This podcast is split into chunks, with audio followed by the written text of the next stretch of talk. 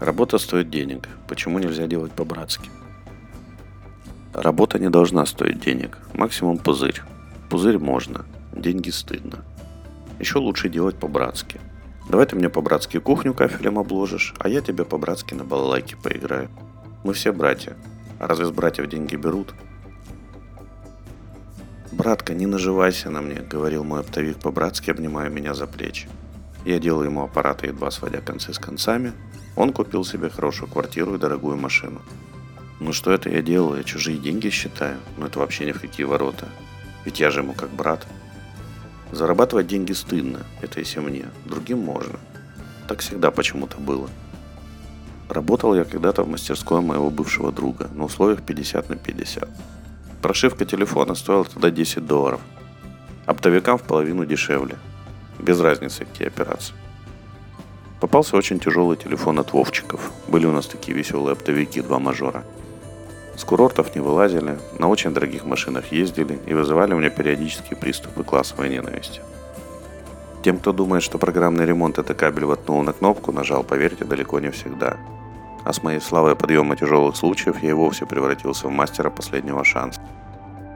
Это когда у всех подешевле уже были и никто не смог. В общей сложности на поиск решения и танцы с бубном я потратил почти два дня. Проставил базу стандартную цену, в 5 долларов и отдал на выдачу. Прибегают вовчики, только что прилетевшие из Таиланда, загорелые и довольные жизнью, и давай нудить Сане, чтобы цену на ремонт скинул. Саня скидывает для них еще на 20%. Мой доход опять немножко просел. Я пожал плечами и ушел к себе. На следующий день приносят тот же телефон с каким-то мелким пропущенным мной дефектом – Смотрю на малярном скотче написанной Саниной рукой сумме прибавлен еще один нолик. Чувствую, что начинаю закипать. Иду к Сане. Саш, ты это видел? Они выгрызли 20% скидку и увеличили цену в 10 раз. Не считай чужие деньги, был ответ. Чужие или? Или такое. Серег, сделай бесплатно, мне этот человек нужен. А мне он нужен? Серый, это моего автослесаря. Сделай, пожалуйста, за так. У меня, правда, машины тогда не было, но это же несущественные мелочи. Серенький, у меня кум криворучка, выруча, для тебя ж плевое дело. Плевое это бесплатное, кто не понял. В тот момент я решил, что никогда больше не буду работать на кого-то. Открыл свою мастерскую. Количество братьев начало расти в геометрической прогрессии. Откуда этот комплекс? Я-то знаю откуда, но скажу, вы помидорами закидаете. Да это не важно.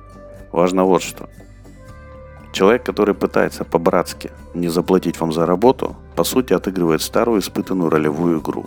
В этой игре вы туземец на бедренной повязке, продающий ценные за стеклянные бусы. Вместо братских чувств покупатель испытывает по отношению к вам жалостливое презрение.